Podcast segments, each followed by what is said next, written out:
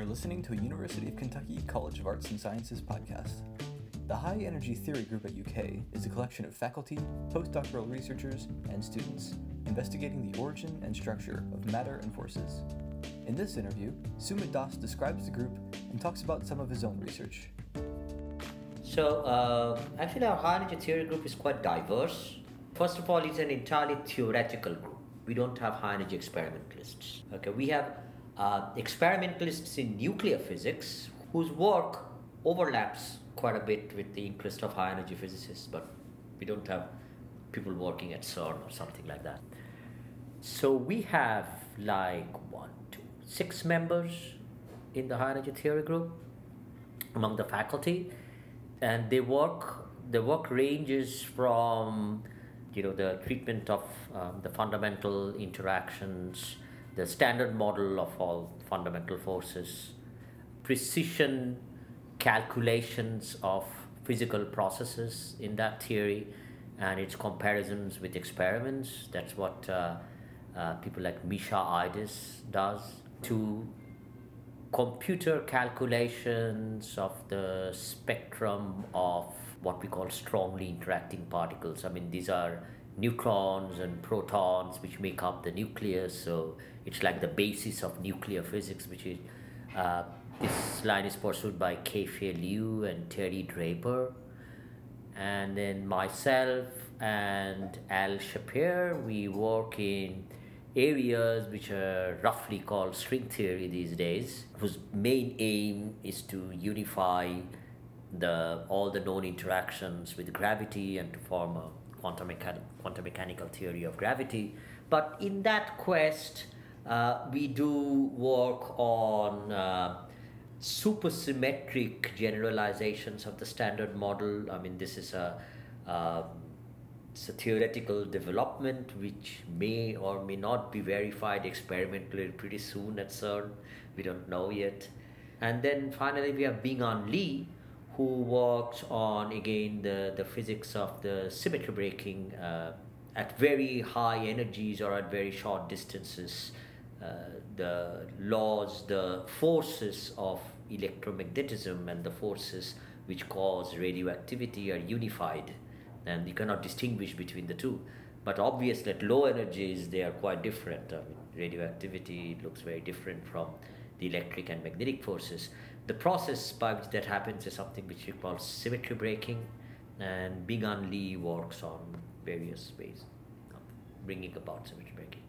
Your specific areas of research are on, on the website. It said string theory, gauge theory, and black hole physics. That's right. Yeah. Okay.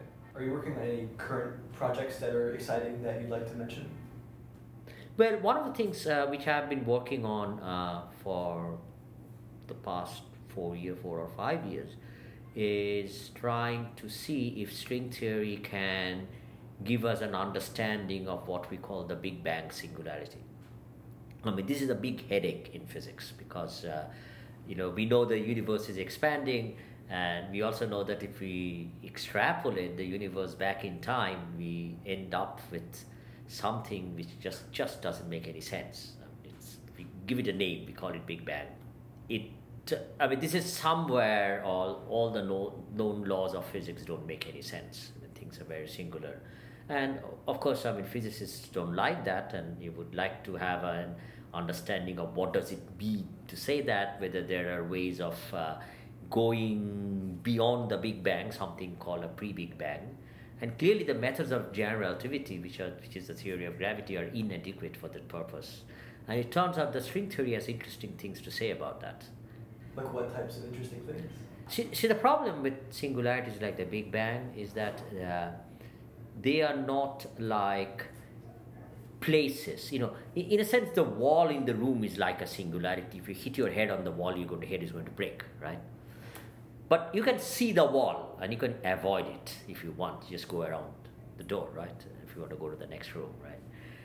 The wall is an example of a singularity which is present for all times, but at a particular point in space. Because it's here, it's here now, it's going to be here tomorrow, and it's here going here day after tomorrow. A Big Bang singularity is the exact opposite. it's a singularity which happens at one time but all over space. Now, what that means is that you cannot look around and see where that is because it hasn't. If it is, it, if it has happened in the past, it has already happened to you. But there, it's sometimes convenient to think of something called a big crunch, which is the time reversed version of it. So if it is going to happen, it's going to happen in the future, and there's no way you can look into the future, right? So this is something which we call a space-like singularity. It happens everywhere. It happens to all everybody in the world, but it happens at one particular time. Okay.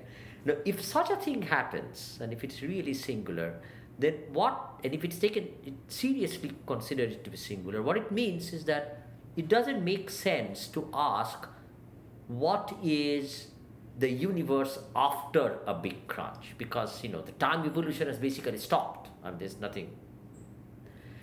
But of course this conclusion is based on using our known laws of gravity which is einstein's general relativity all the way to that point where this thing has happened where this singularity has happened and we also know that those equations cannot be correct at this point the problem is that we don't we don't quite know what to replace them by. I mean, they have to be replaced by some different set of laws.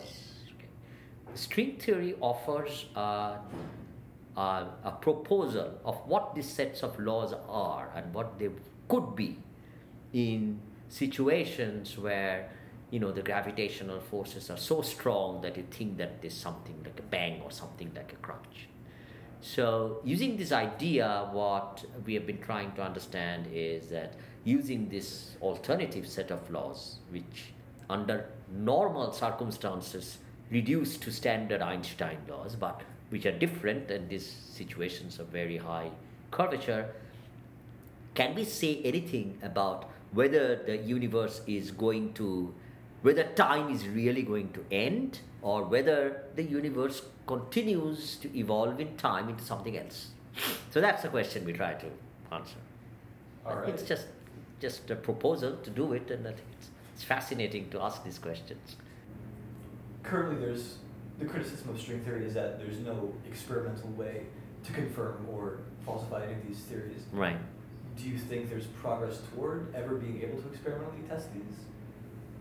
Or is that something? There's always progress, but the thing is, see, it depends what you call, what do you mean by string theory. I mean, historically, string theory evolved as a particular model of the universe. You know, this is how our universe is. Okay? So we use the word theory for that. You know, like, like Weinberg-Salam theory is a theory for a model of radioactivity. It tells you the theory of radioactivity. But sometimes we want use the word theory in a slightly different sense, in the sense that we sometimes say quantum theory. Quantum theory is not a particular model of any particular set of phenomena. It's a general formalism which applies to a huge variety of phenomena. I mean, all the way from superconductivity to elementary particles. Over the years, this second aspect of the word theory in string theory has become is becoming more and more important. You know, so namely it provides a, a, set of concepts and a set of mathematics which is applicable to a diverse set of phenomena. I think that aspect we are getting closer and closer to experiment. Uh, that hasn't quite happened yet but it might happen anytime as far as the first definition as far as the first definition goes it is no it's it's not very clear what's going on because uh, I mean, it, the string theory was very attractive 25 years ago because people thought there is a unique theory, and you should be able to predict everything from that. Okay? Uh, not just causality. If just one theory, one set of equations you solve, you should able, should be able to calculate everything in the universe. In principle, not in practice, but in principle. Okay. What it turns out is that the the, the fallacy of that. Uh, thing is that you can have the same equation, but the same equation can have many, many different solutions, all of them equally good. And something you got to something figure out, you know, which solution to take. People had hoped that there would be very few solutions of this theory. Okay, and so you go one solution one by one and figure out what our universe corresponds to. It is becoming quite abundantly clear now that string theory has like you know huge number of solutions. It's something people call the landscape of solutions of string theory. So in such a situation, you know the the use of the theory to uh, come up with a, uh, you know of a model of you know, fun, all fundamental forces, which was one of the original goals of string theory. It, that that pursuit has changed a little bit, and there are many different approaches about to go about it. Uh, I I don't think it has really come any closer to make a contact with experiment than it was 25 years ago. Well, all right. Uh, uh, science is full of surprises.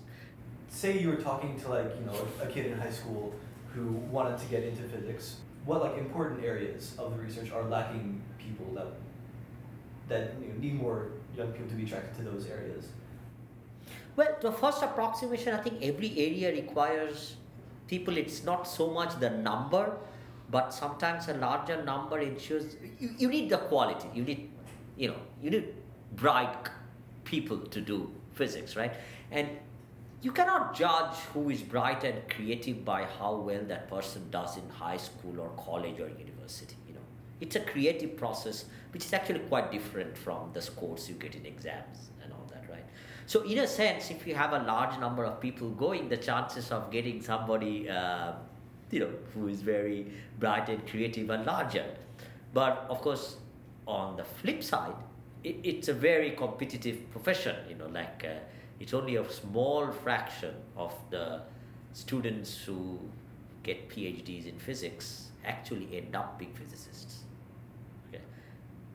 However, having said that, I must say the rest end up in many different professions and they almost inevitably do exceedingly well in those professions. The physics is that you know the training is such that okay, there's always a chance that you you know you you make it into a scientist who made very good contributions to science, but uh, if you don't, maybe your personality is not like that, or you you know to face the real world, you cannot compete. You do go to other fields and do extremely creative stuff there you know so i think life is not wasted. I think it's pretty good i think in a way. So somehow physics has this kind of the it just got to do with the kind of training you get as a physicist. It's useful in many professions. The fact that it's very hard to get a job as a physicist shouldn't deter people you know. And in any case i think it's always a good idea to follow your heart you know. There are many many exciting directions in physics. I think physics will always be exciting because there are always new frontiers in physics. Uh, they range all the way from very theoretical studies to you know experimental work which has you know direct uh, technological applications. So physics can accommodate people with a wide spectrum of personalities, wide spectrum of tastes and abilities. So you can you know take your pick i mean if you come to physics it's I, I wish there are more i think younger uh, people. I mean united states does pretty badly in terms of this actually in terms of uh, people coming to physics. And that that's a worry for me. Of course if you don't have a certain kind of makeup you're never going to want to do physics. But if you really love it and if you want to do physics i tell you just do it because you are going to make it one way or the other you know like it's Thanks for listening. Thanks to the College of Arts and Sciences and the Department of Physics and Astronomy for making this podcast possible.